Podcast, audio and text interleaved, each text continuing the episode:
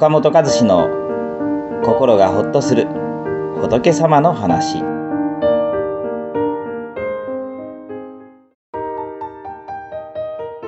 今一輪の花が咲いているのも数えきれない縁の結果です。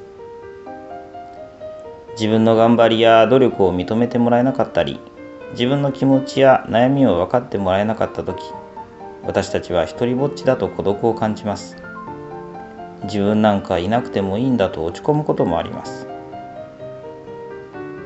お釈迦様は人間は分かり合えず孤独かもしれないが誰ともつながりがなく孤立している人はいないのだよとおっしゃっています。この世界にいるどんな人も必ず誰かと何かでつながり互いに支え合っているのです。このことをよく知ると確かに人間同士分かり合えない寂しさはあるけれど一りぼっちではないことが分かります。仏教ではつながりのことを縁というとすでにお話ししましたね。そしてあらゆる物事はつながりの中で生じ起きますから。これを縁起と言います。この縁起についてお釈迦様は次のようにおっしゃっています。これがあれば彼があり。これがなければ彼がない。これだけだと何のことか分かりませんから一つの例でお話ししましょう。ある島に一輪の花が咲いています。この花はどうしてそこに咲いているのでしょうか。それは花の種があったからです。では種は一体どうしてそこにあったのでしょうか。それは渡り鳥が果実をついばんでそこに種を落としたからです。ではどうして小鳥はその島にやってきて果実をついばんだのでしょうか。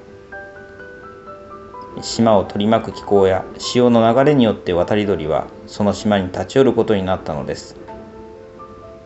先ほどのお釈迦様の言葉に合わせて見ていきますと潮の流れや気候があるから鳥が島に来る。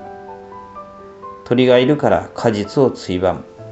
果実をついばむからそこに種を落とし種を落としたからそこに一輪の花が咲いたということです。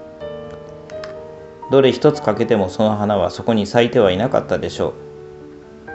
このように一輪の花が咲いていると言ってもさまざまなつながりがあってのことでつながりのどれ一つ欠けても花は咲きませんでした。私たちも全く同じで気がつくか気がつかないかの違いだけで数えきれないつながりの中に今を生きています。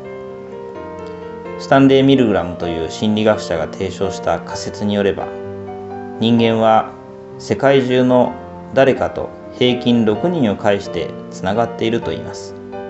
最近は SNS の普及により45人とも言われています。平均4人から6人を介せば世界中の誰とでもつながっているということですね。目に見えるつながりもありますし気がつかないつながりもあるでしょう。しかしどんな人も誰かと何かでつながっています。そして小鳥のついばみが一輪の花を咲かせたようにあなたの存在や行動が誰かの何かを支えているのです。